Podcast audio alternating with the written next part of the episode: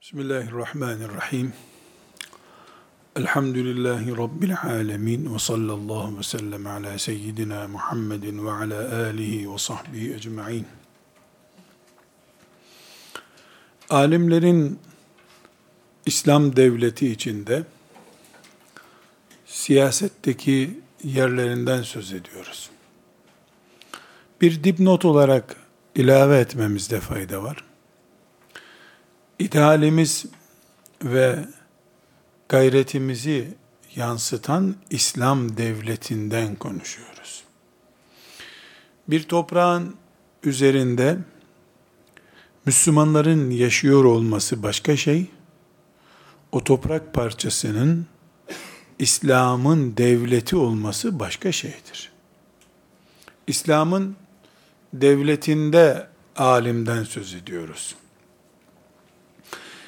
Bugün dünya üzerinde büyük bir nüfus, dünyanın neredeyse yedide ikiye yakın bir bölümü Müslümandır. Ama İslam'ın devletinden söz edemiyoruz. Belki elliden fazla adı devlet olan oluşumlarda Müslümanlar yaşıyor. Alimler burada da, bu topraklarda da ümmetin öncüleri ve şablonlarıdırlar. Bunda bir sıkıntı yok.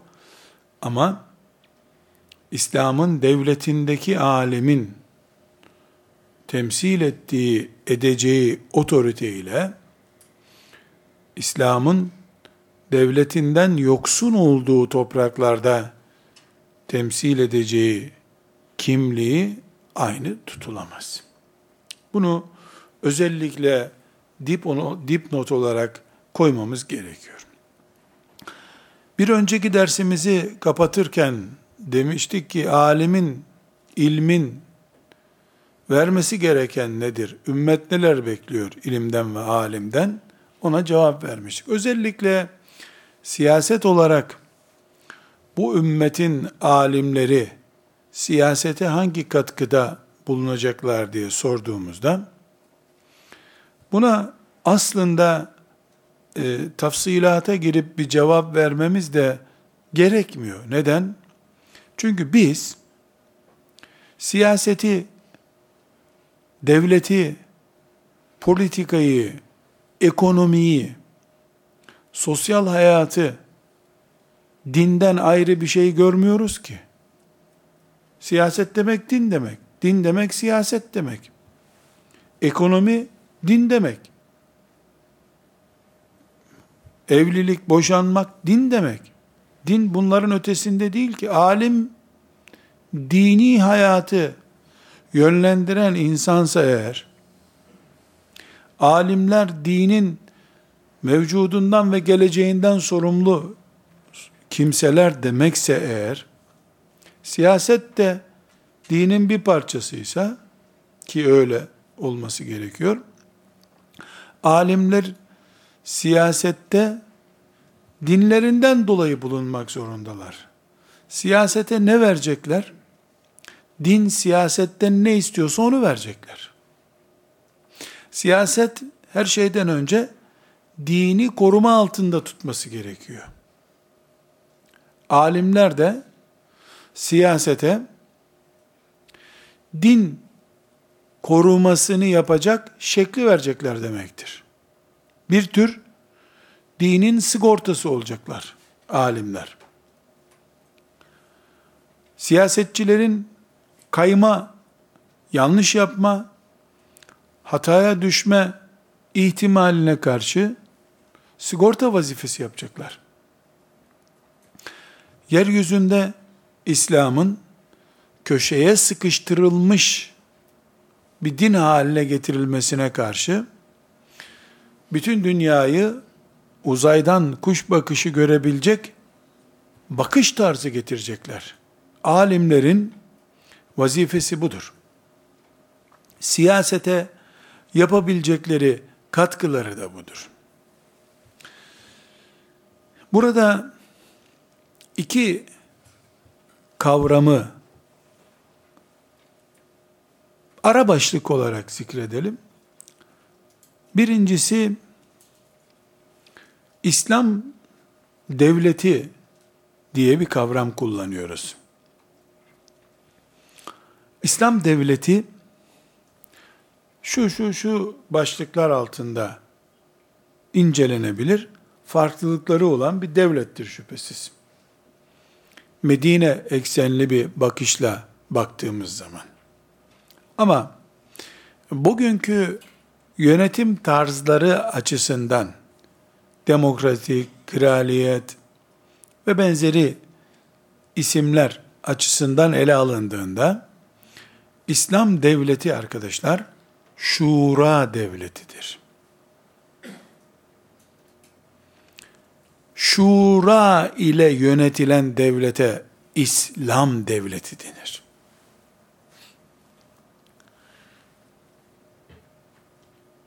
Efendimiz sallallahu aleyhi ve sellemin Medine'de tesis ettiği devlet şura devletidir.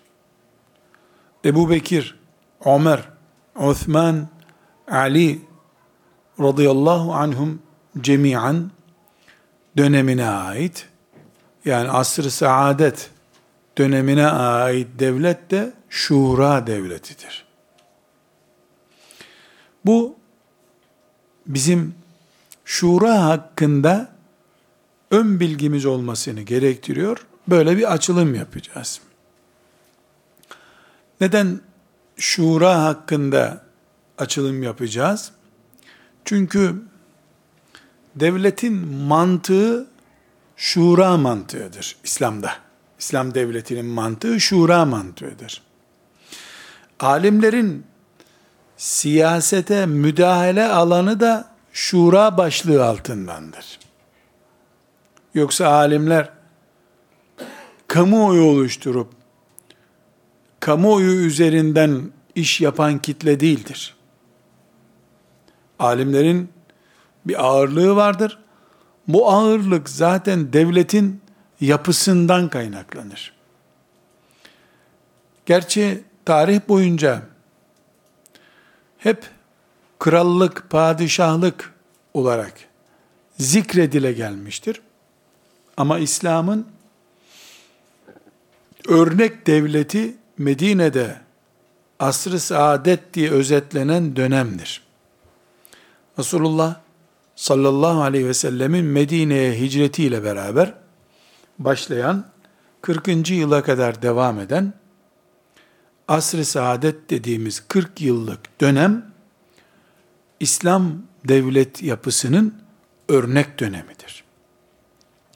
Daha sonra içinde dedelerimiz Osmanlıların da bulunduğu devlet yapıları, Osmanlı, Selçuklu, Abbasi, Memluki, Emevi, belki böyle parazit bir örnek olarak Fatımi devletleri, Endülüs'teki Emevi devleti, İslam'ın ayet hadis gibi örnek alınabilecek devlet modelleri değildir. Özellikle Osmanlılar da dahil buna. O dönem, yani bu Osmanlı dönemi veya diğer dönemler, ümmeti Muhammed'in kendine ait arızalı dönemleridir. Osmanlı dönemi, Selçuklu dönemi, Abbasiler dönemi, Ömeviler dönemi, bunlar ümmeti Muhammed'in kendine mahsus ama sorunlu dönemlerdir. Devlet olarak da ümmeti Muhammed'in orijinal devleti değil ama ümmeti Muhammed'e ait devletlerdir. Daha sonra Osmanlı'dan sonraki dönemler ise ümmeti Muhammed'in dışındaki yapıların devletleridir. Burada ümmet için değişen nedir? Çok şeydir. gecekondu olsun, benim olsun demiyor mu insanlar? Birinde tapu senin ama bir işte çatısı akıyor vesaire var. Öbüründe de kiracısın sen. Çık dedikleri zaman çıkıyorsun, mahkemeye verip dışarı atıyor seni. Kiracı olduğun için duvarına çivi çakamıyorsun. Çok fark var ikisi arasında. Ama konumuz o siyasi bir dönemleri bu şekilde inceleme konusu olmadığı için bu ayrıntıya girmiyoruz. Kısaca İslam devleti şura devletidir diyoruz. Adı şura devletidir. Bu şura devletinin nitelikleri, yapısı üzerinde mütealalarımız olacak. İkinci olarak, İslam devletinin işleyişine şer'ilik adı verilir. Siyasetine de şer'i siyaset denir. Bu kavramı, şer'i siyaset kavramını Müslümanlar çok iyi bilmeyebilirler ama Müslümanların düşmanları çok iyi biliyorlar. Çok iyi biliyorlar. Çünkü şer'i kelimesi hangi isme takı olarak gelirse şeriata uyumlu anlamı taşır. Şer'i siyaset, şeriata uygun siyaset demek. Şer'i ekonomi, şeriata uygun ekonomi demek. Şer'i toplum, şeriata göre toplum demek. Şeriat da İslam'ın çekirdeğinin adıdır. Bunun için yıllardan beri camilerde namaz kılan hacı efendiler veya hacı olmayan efendiler, şurada burada Yasin toplantılarına giden teyzeler, Resulullah deyince sallallahu aleyhi ve sellem diye ellerini göğüslerine götürdüler. Müminlikleriyle övünç duydular. Ama şeriata hep düşman oldular. Hiçbir zaman ev sahibi olmayı düşünmedikleri için, kiracı olarak kalmayı düşündükleri için hep. Şer'i siyaset, şeriatı esas alan siyaset demektir. Şeriatı esas alan siyaset de, Kur'an'ı ve sünneti rehber edinmiş siyaset demektir. Çünkü şeriat, Kur'an ve sünnet demektir. Ne gariptir ki kardeşlerim. Şeriat, beyin takımı demek. Beyin yapısı demek İslam'ın. Müslüman bir nesil yetiştirildi. Bu kendi beynine karşı çıkan insan gibi şeriata karşı çıkıyor. İnsan düşünebiliyor muyuz? Benim vücudum çok güzel, beynimden bıktım diyor. Beyninden bıktın, sen kendinden de bıktın. İslam, Müslüman, mümin, Ramazan, Yasin, hatim, mevlüt, hac, çok güzel şeyler. Şeriat kötü. Şeriat ne? Haccı emreden güç. Yasin'i yüz on dört sureden biri yapan ruh, şeriat ruhu.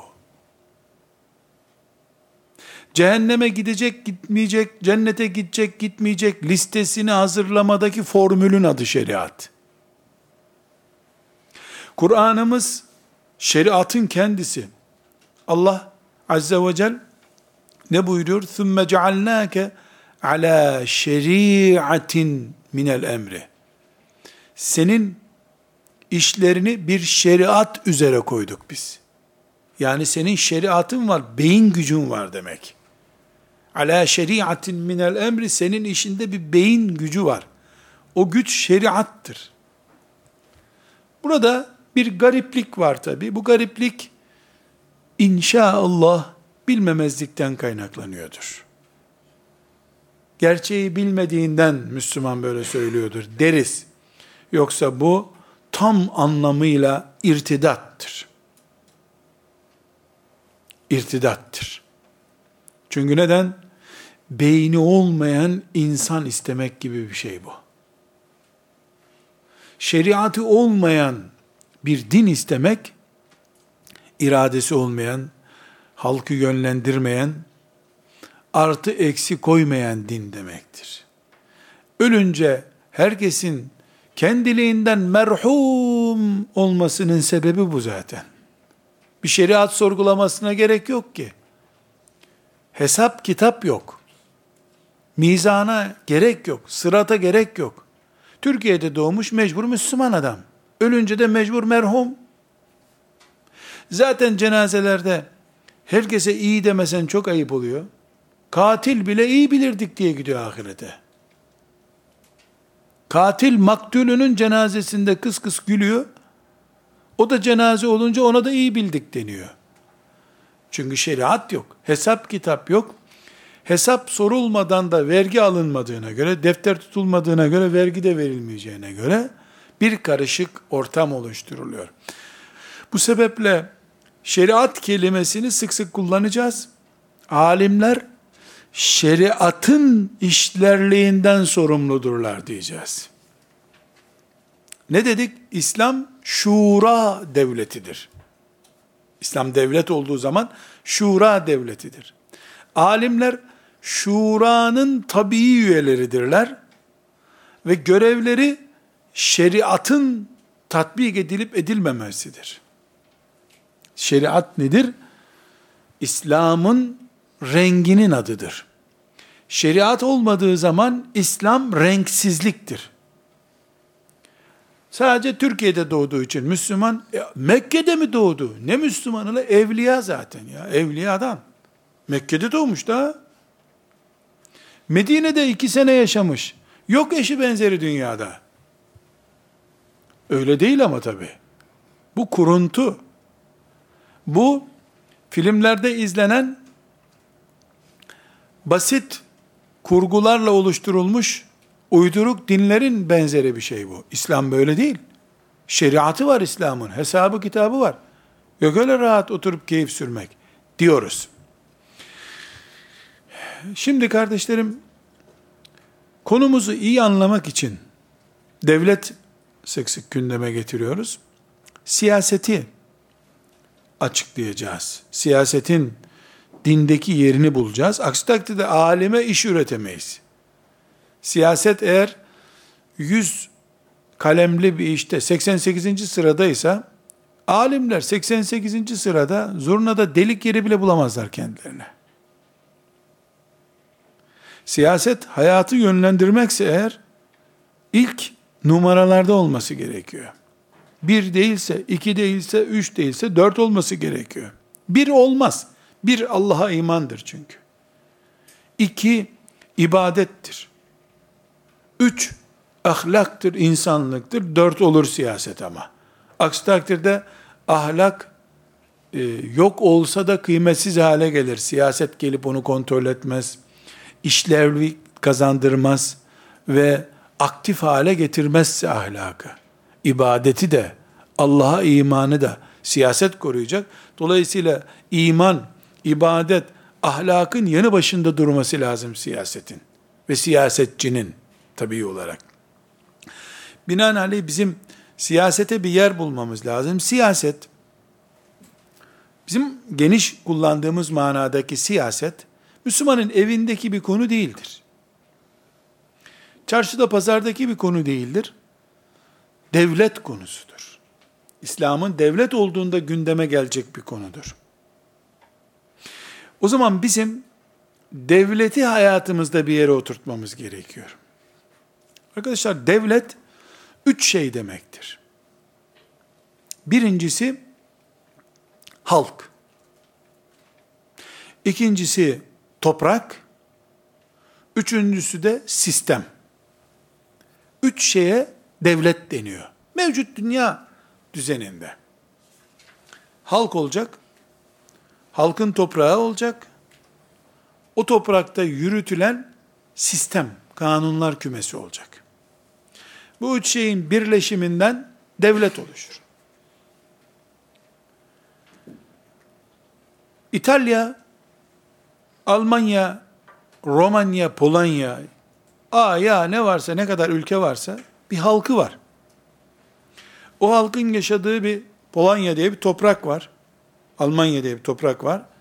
Sonra anayasa, normal yasa, evlat yasa diye bir sürü yasalar var. Bunlarla idare edilen bir sistem var. Bu üçünden, birleşiminden Almanya çıkıyor. Filanca çıkıyor. İslam devleti demek, İslam ümmeti var. Tapusu İslam'da olan toprak var. İslam'ın şeriatı var demek. Bu üçü de birleşti mi İslam devleti oluyor.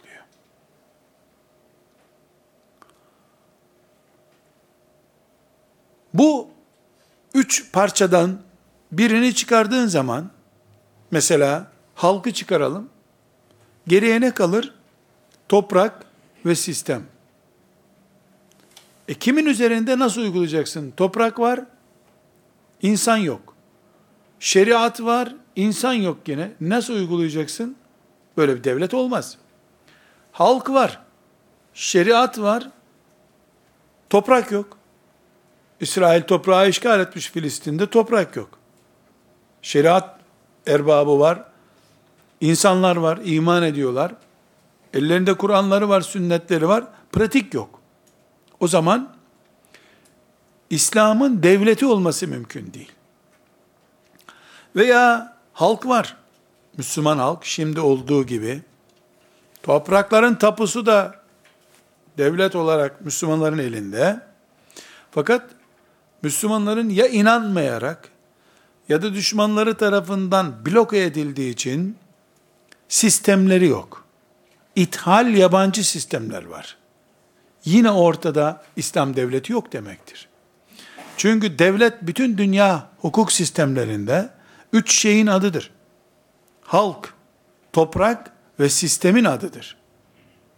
Amerika'da böyle, Almanya'da böyle, Libya'da böyle, Güney Afrika'da böyle, her yer böyle. Başka türlü devlet olamaz. Bir tek İslam'a gelince,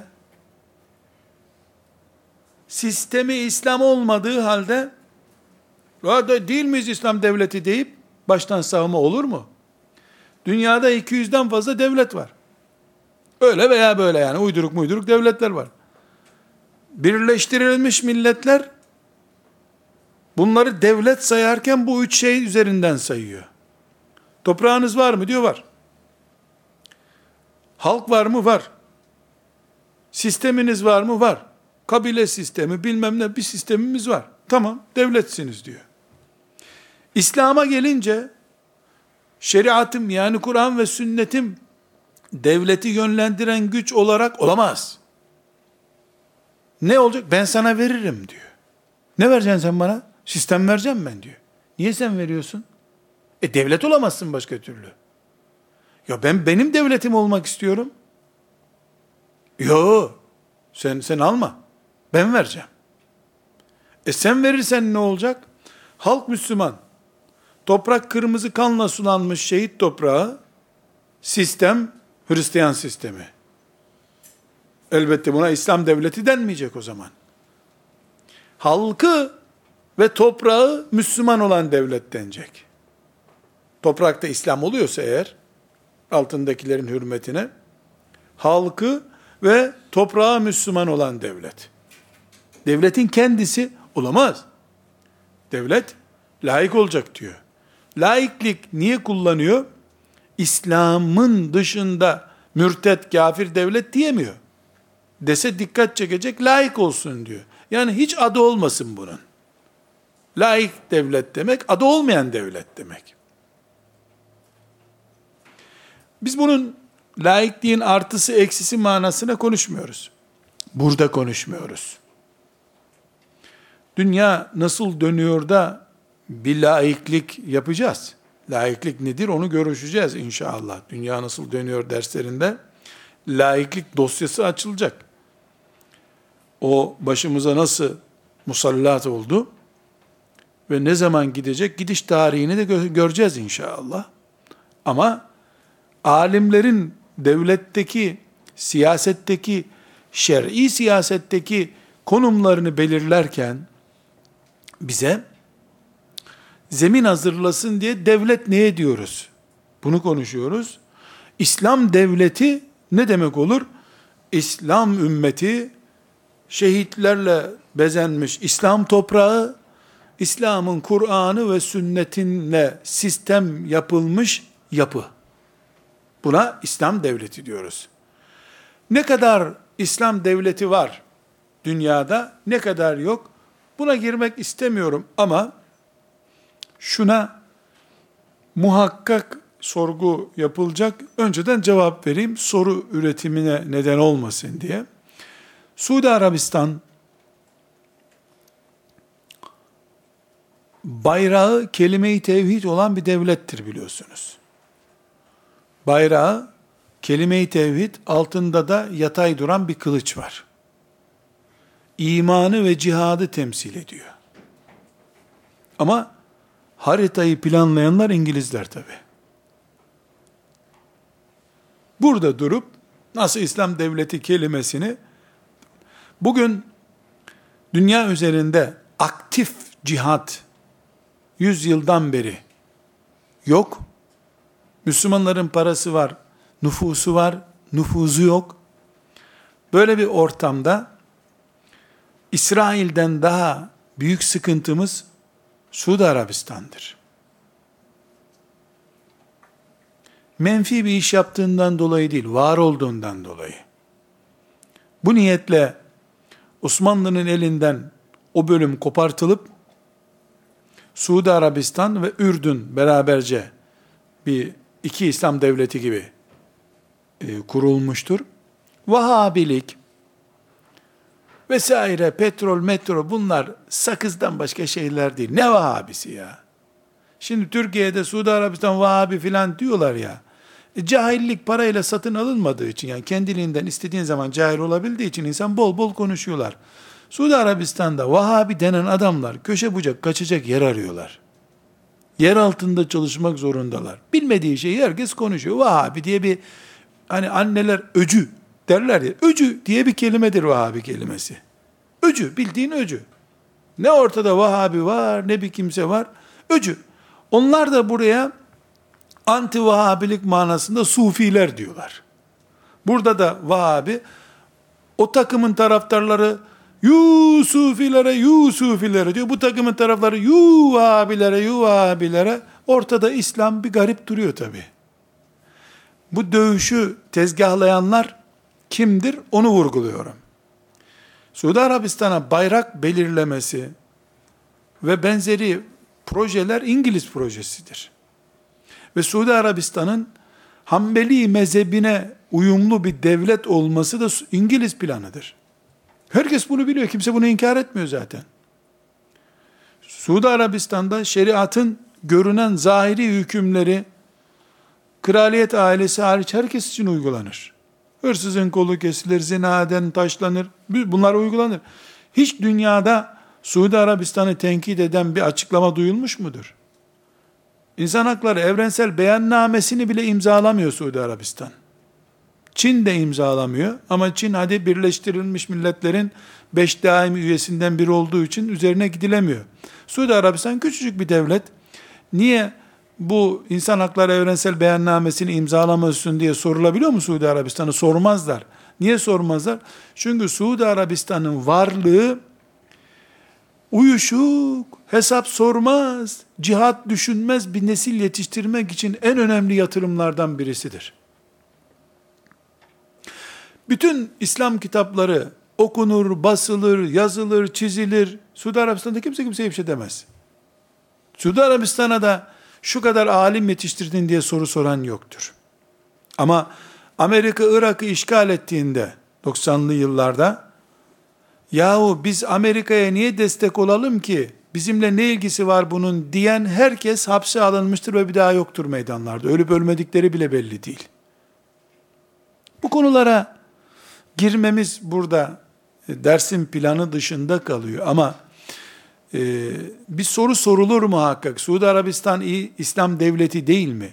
İran İslam devleti değil mi diye soru sorulabilir.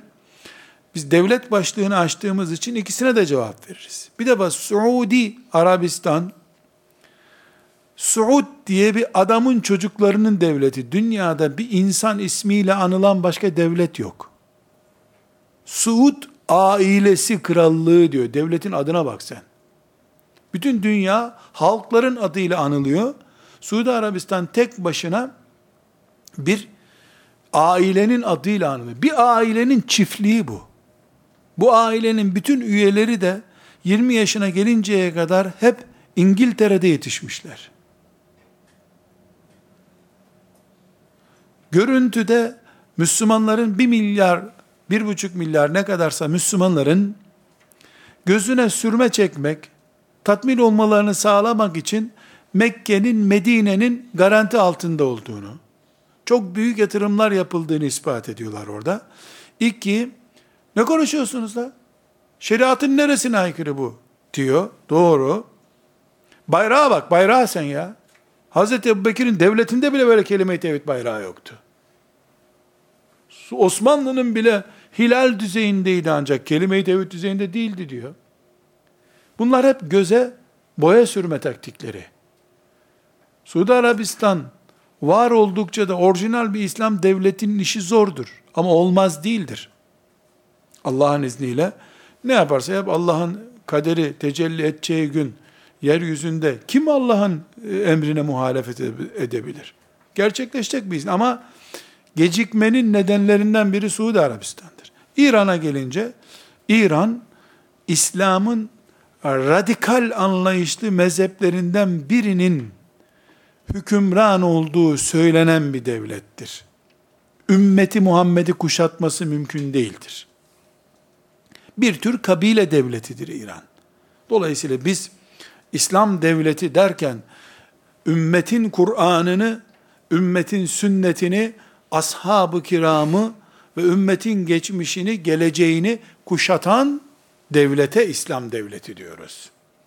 Öbürü Müslümanlardan bir grubun kurduğu bir kabile devletidir. Bunun altına düşüldüğü zaman. Burada kardeşlerim, toparlayacak olursak alimler, ümmeti Muhammed'in peygamber adına dinini idare eden grubun adıdır. Siyaset de dinden bir parça olduğu için alimler siyasete de şekil veriyorlar demektir. Ama burada çok önemli bir husus, biz bir alimin devlet başkanı olması manasında tefekkür etmiyoruz bunu. Alimler kafa yapısını, beyni oluşturmaları gerekiyor. Devletin, İslam devletinin yapısal kimliğini alimler oluşturacak. Siyasetçi, bizim anladığımız manada idarecidir. Bu idareci, Ahmet, Mehmet diye herhangi bir mümin olabilir. Siyasetçinin sakalları uzun, sarığı olan, elinde asası olan biri olması gerekmiyor. Ümmeti Muhammed'in alimlerin parafesini görmüş,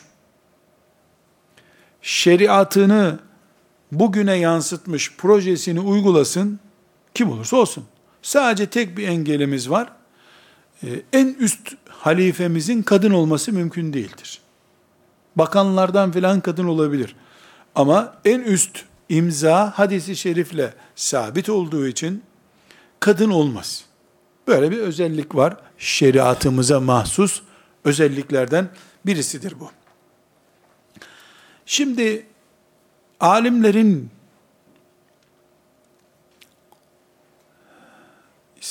dinimizdeki yeri, dolayısıyla siyasetteki yeri diye bir cümle kuruyoruz.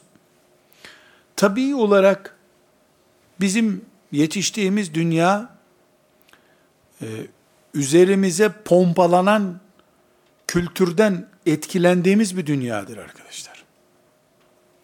Biz siyasetten bahsettikçe pek çok ilim adamı, tasavvuf erbabı, hoca efendi, mütefekkir insan, yani bu zamanda aşırı konular bunlar.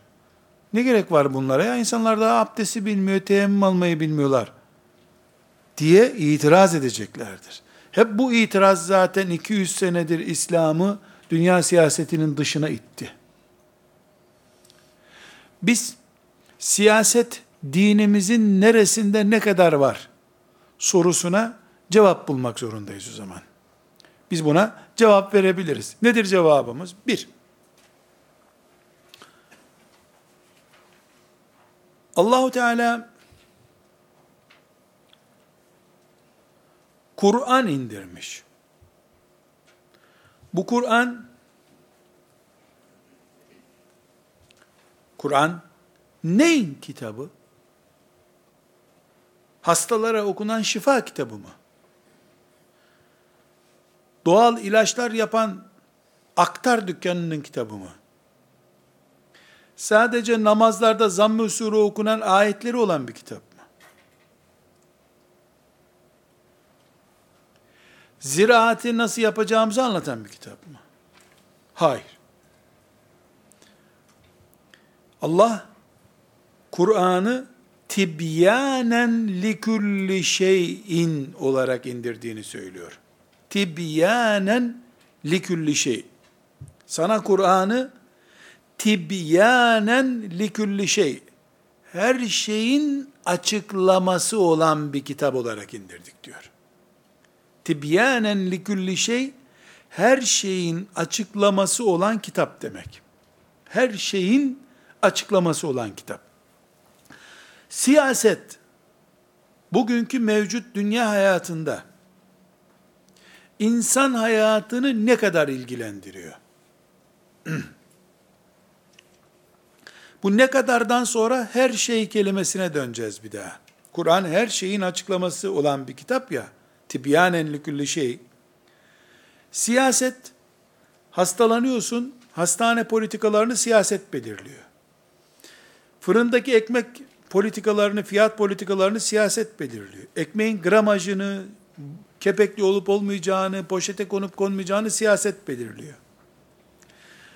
Affedersiniz, tuvalete gidiyorsun bir otobüs durağında, tuvaletteki hijyenik standartlarını siyaset belirliyor. Belediyeye havale etmiş, belediye de orada belirliyor. Eve geliyorsun, karı kocalık ilişkileri, yatak düzeyini siyaset belirliyor. Kaşlarını çatarak eve girersen, kadına karakolu ara, hemen gelsin bunu tutuklasınlar diyor. Evde karı kocalığa standardı bile siyaset belirliyor. Dükkan açacaksın, eczane açacaksan kırk metrekare olacak diyor. Fırın açacaksan tavanı dört metrekare olacak, kendisi yüz yirmi metrekare olacak diyor. Eczaneye şekli de o belirliyor. Fırına şekli o belirliyor. Otobüs durağına geliyorsun, durak şu kadar olacak, üstünde yağmurluk olacak diyor. Siyaset belirliyor. Otobüste oturak sayısı bu kadar, ayakta sayısı bu kadar olacak diyor. Bilet parası bu kadar olacak diyor. Kur'an öğreneceğim diyorsun, öğretmen şu saatte gelecek, bu saatte gidecek diyor, siyaset belirliyor. İmamın cuma hutbesini siyaset belirliyor. Namazı bana kimin kıldıracağını siyaset belirliyor. İftarıma karışıyor. Haccımı kuraya ok atıyor. Onun belirlediği kurayı kazanamazsam hacca gidemiyorum. Kurban kesiyorum, nerede keseceğimi belirtiyor. Bir zamanlar deriyi nasıl soyup, nasıl ona vereceğimi de belirliyordu. Bereket o bölüme karışmıyor. Baktı deriler kokuyor, başına bela alıyor onun için. Yoksa gene karışıyor. Siyaset hayatımın neresinde değil benim? İnsan olarak hayatımın neresinde değil siyaset? Neyimi serbest bırakıyor? Dağ başına çıktım. İstemiyorum la bu dünyadan hiçbir şey dedim. Dağ başına çıktım, tek başıma yaşamaya karar verdim. Bir kulübe yapacağım, orada geliyor, ne yapıyorsun sen burada, sit alanı burası diyor. Yahu bir üst, yağmur yağmasın kafama. Olmaz. Bir buçuk metreden fazla yaparsan yapı sayarım, ruhsat isterim diyor. Ben bir buçuk metreden aşağı kafamı kaldıramıyorum. Olmaz, yapamazsın diyor. Çevreye zarar verirsin sen diyor. E koyunu otlatacağım burada. Burada olmaz diyor. Meraya götür diyor. Koyunuma da karışıyor. Dağda piknik yapacağım karışıyor. Burada ateş yakamazsın diyor. karışması gerekmez anlamında demiyorum. Siyaset hayatın neresinde sorduğum zaman, nerede nefes alıyorsan orada diye bir şey çıkıyor karşıma. Nefes alıyorsan, bu nefesi de siyaset veriyor sana. Dolayısıyla net bir şey çıkıyor ortaya ki, siyaset insanın hayatından soyutlanmak değil, bir an bile ayrılmayan bir şey. Müslüman hayat insanıdır. Siyaset onu yirmi dört saat kovalayacak, Müslüman siyasetle ilgilenmeyecek. Bunu söylemek bile güldürür insana. Ben oksijen mi oksijen anlamam. Ne işimiz var oksijenle bizim? Ya Allah oksijenin eline düşürmesin. Allah'a sığınırım oksijenden ve şeytandan. Diyebilir misin? Oksijenden ve şeytandan Allah'a sığınabilir misin? Siyaset hayatın oksijeni gibi bir şey. Sen anlamıyorsun. Biri senin üzerinden siyaset yapacaksa. Herkes siyasete bulaşsa olmaz şüphesiz. Herkes fırıncı olmadığı gibi. Herkes fırıncı olmuyor ama herkes fırına mahkum. Fırıncı da fırına mahkum. Pişirdiği ekmeklerden bir tane yemesi gerekiyor. Siyaset hayatın bir parçası. O zaman tibyanen likülli şey, her şeyi açıklamak, bir şeyi zemine oturtmak, bir yörüngeye koymak için gelmiş bulunan Kur'an siyasetin neresinde? Ziraatı serbest bırakıyor mu Kur'an? Başkasının tarlasına ekemezsiniz demiyor mu? Kur'an ticareti serbest bırakıyor mu? Faizi serbest bırakıyor mu? Çalmayı serbest bırakıyor mu? Alkolü serbest bırakıyor mu? Domuzu serbest bırakıyor mu? E peki aile ilişkilerinde sev sevdiğini götür evine diyor mu? Nikah şartı getirmiyor mu? Nikaha sınırlar getirmiyor mu? Çocuk yetiştirmeye sınır getirmiyor mu? Kural getirmiyor mu? Kur'an hayatın nesini serbest bırakıyor? Siyaset hayatın neresinde değil? İki soruyu birleştiriyoruz. Kur'an penceresinden bakıyoruz, hayatın neresini boş bırakıyor diye soru soruyoruz. Dedik ki belediye, metro istasyonundaki tuvalete hijyenik şartı getiriyor. Tuvaletler böyle olacak diyor, şu şu şu olacak bu tuvalette diyor. Tuvalete şart getiriyor. Kur'an'a dönüyoruz, o böyle, istediğin gibi helaya gitmek yok diyor. Kıbleye dönmeyeceksin, sağ ayakla girmeyeceksin, şöyle etmeyeceksin, taharet böyle yapacaksın. Heladan saraya kadar her yerde Kur'an hiçbir şeyi serbest bırakmıyor, siyaset hiçbir şeyin dışında kalmıyor. Siyasetle Kur'an kadar kesişen bir şey yok ortada. Sanki S harfi K harfiyle birleşmiş gibidir. O kadar iç içe olması gerekiyor. Tibyanen likülli şeyin olacaksa eğer. Ya diyeceğiz ki, la kadderallah, ne'ûzü billah. Yahudiler gibi, Hristiyanlar gibi, bunlar hahamların konuları. Canım siz havrada okuyun durun bunları diyeceğiz. Ya da hayatın kitabı olan bir Kur'an'ımız var diyeceğiz. iki yüz senedir bize, okusanıza bu kitabı sabaha kadar, gelmeyin dükkanlara diyorlar. Ama Allah tibyanen likulli şeyin, likulli şeyin, her şeyin açıklayıcısı bir kitap indirmiş. Her şeyin, siyaset de her şeydir, Kur'an da her şeyin kitabıdır. Bu da gösteriyor ki bir sürü siyasetle ilgili makul e, bilgiler vesaire filan bunlara hiç girmeye gerek yok arkadaşlar. Sadece bir noktadan yakalayıp siyasetle İslam'ı, dolayısıyla İslam'ın ulemasını birleştirmeye çalışıyoruz burada. Dedik ki siyaset hayat demektir, her şey demektir. Kur'an'da tibyanen likülli şeyindir. Her şeyin izahının bulunduğu kitaptır Kur'an. Dolayısıyla Kur'an'a iman edenler siyasetle ilgilenmek zorundadırlar. Nisa suresinin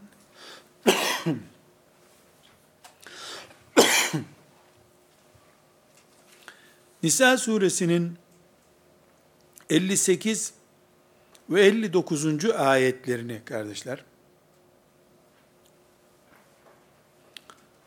muhakkak mealinden, tefsirinden okuyalım.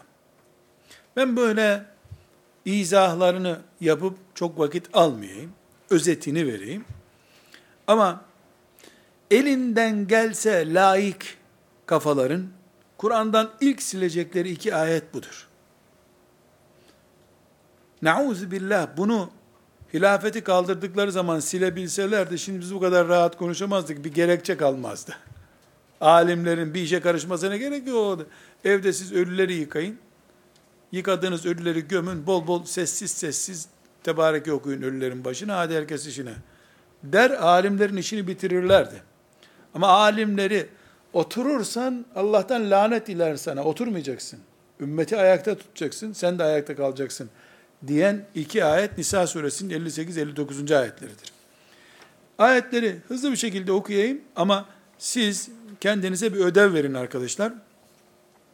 Bu ödeviniz şu olsun: ben Rabbimin şeriatının ne kadar hayatla iç içe olduğunu, bunu da ulemanın temsil ettiğini, alimlerin yönlendirdiği siyaset veya alimlerden yoksun kalmış garip siyaset nasıl olacağını bu ayetten göreceğiz. Ayetler böyle uzun uzun açıklamalar yapmıyor ama mümin kafaya aşı koyuyor. Zaten Kur'an-ı Kerim sayfalar dolusu hiçbir konuyu açıklamıyor arkadaşlar. Beş sayfa devam eden hiçbir konusu yoktur Kur'an'ın. Beş ayet devam eden de tek tüktür. En uzun anlattığı konu Yusuf Aleyhisselam konusudur. Onun da içinde parça parça başka konular var ve hiçbiri de ameli konular değil. Eski ümmetlerden bir peygamberin hayatını anlatıyor. En uzun konusudur. Kur'an akıllı insanlara konuşur. Formülden anlayanlara konuşur Kur'an. Hikaye anlatmaz. Ders yapmaz. Dersin ham maddesini verir. Kur'an böyle bir kitaptır. Üç kere de anlayanlar Kur'an okumamalılar. Anlayıp sıçrayabilenler Kur'an okursa bir şey anlarlar. elli sekiz ve elli dokuzuncu ayetleri Nisa suresinin İnna Allaha ya'murukum en tu'addul emanati ila ehliha ve iza hakamtum beyne'n nas en tahkumu bil adl. İnna Allaha ni'ma ya'izukum bih. İnna Allaha kana semi'an basira. Bu elli sekizinci ayet. Ya eyyühellezine amenu ati'u Allaha ve ati'u Rasula ve ulul emri minkum. Fe in tenaza'tum fi şey'in فَرُدُّوهُ اِلَى اللّٰهِ وَالرَّسُولِ اِنْ كُنْتُمْ تُؤْمِنُونَ بِاللّٰهِ وَالْيَوْمِ الْآخِرِ ذَٰلِكَ خَيْرٌ وَاَحْسَنُ تَأْو۪يلًا صَدَقَ اللّٰهُ الْعَظِيمُ elli sekizinci ayet, Allah size emanetleri ehline vermenizi emrediyor.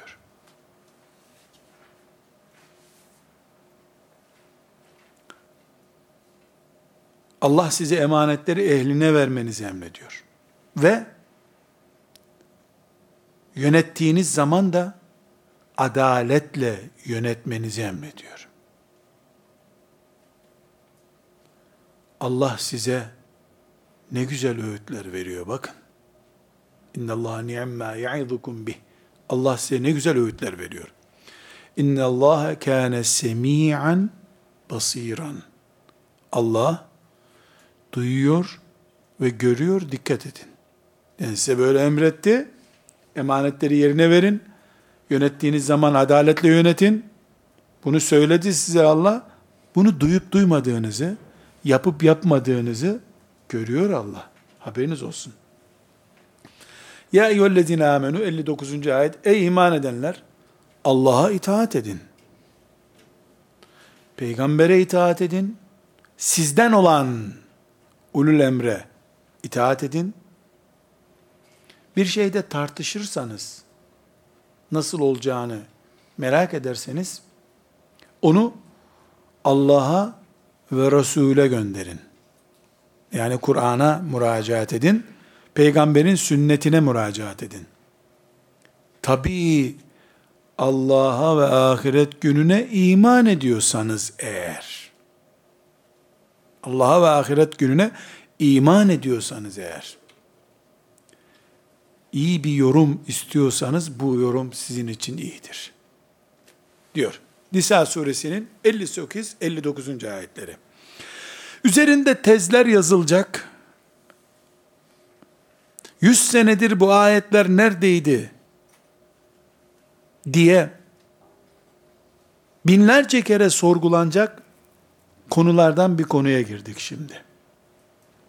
Bu sebeple mealinden, tefsirinden ayetlere dalalım arkadaşlar.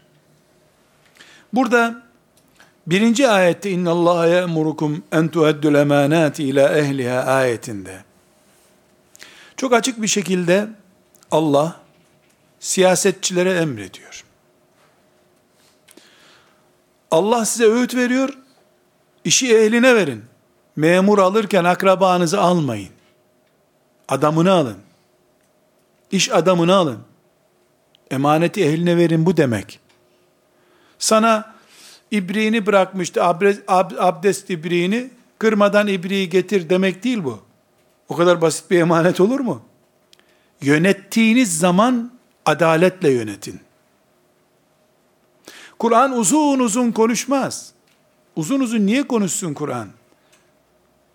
Memur alım sınavında kırk altıncı soru ne olsun, onu mu açıklayacaktı Kur'an-ı Kerim?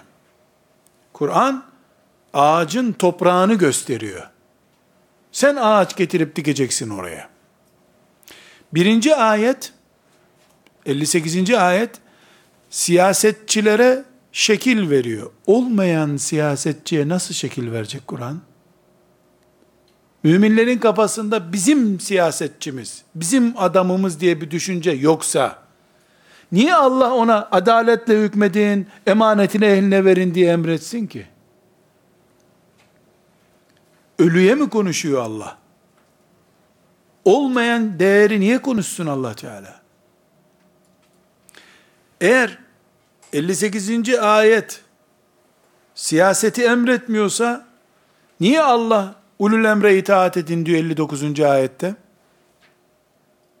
elli sekizinci ayette yöneticilere standart getiriyor.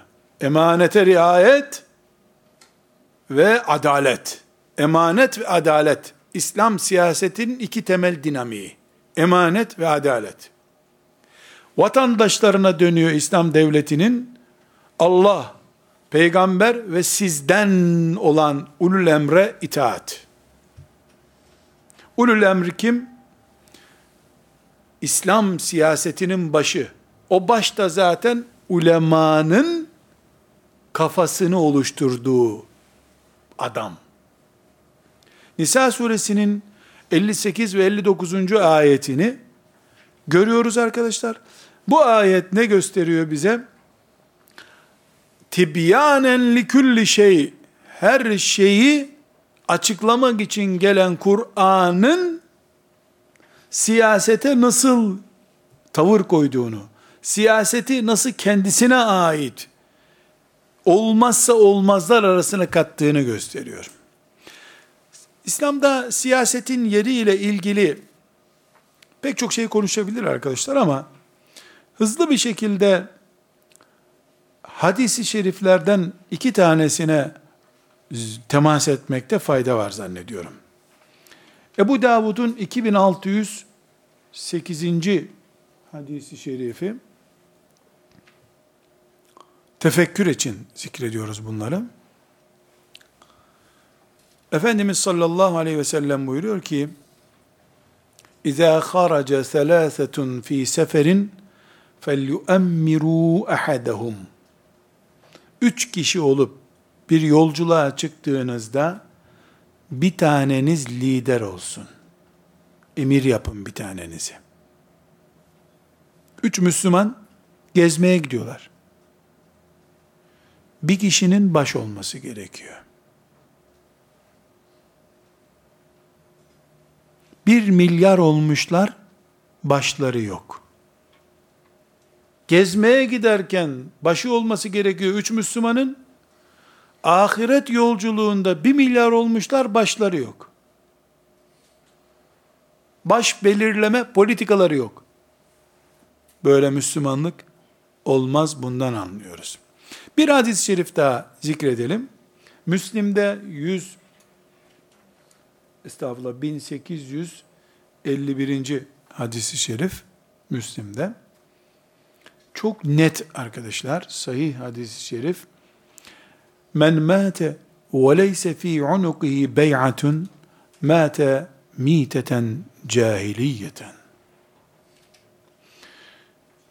Bir lidere bağlanmadan, yani bey'at etmeden ölen cahiliye ölümüyle ölür. Müslüman lideri yok, olamaz. Ben e, hoca efendinin derslerine giriyorum. Hoca efendi demedik, lider dedik. Ümmetin lideri olacak. Senin grubunun lideri, vakıf başkanı değil, ümmetin lideri. Ümmeti Muhammed'i konuşuyoruz. İç gruplardan bir grubu konuşmuyoruz. Buna devam edeceğiz inşallah. Ve sallallahu ve sellem ala seyyidina Muhammed ve ala alihi ve sahbihi ecmaîn.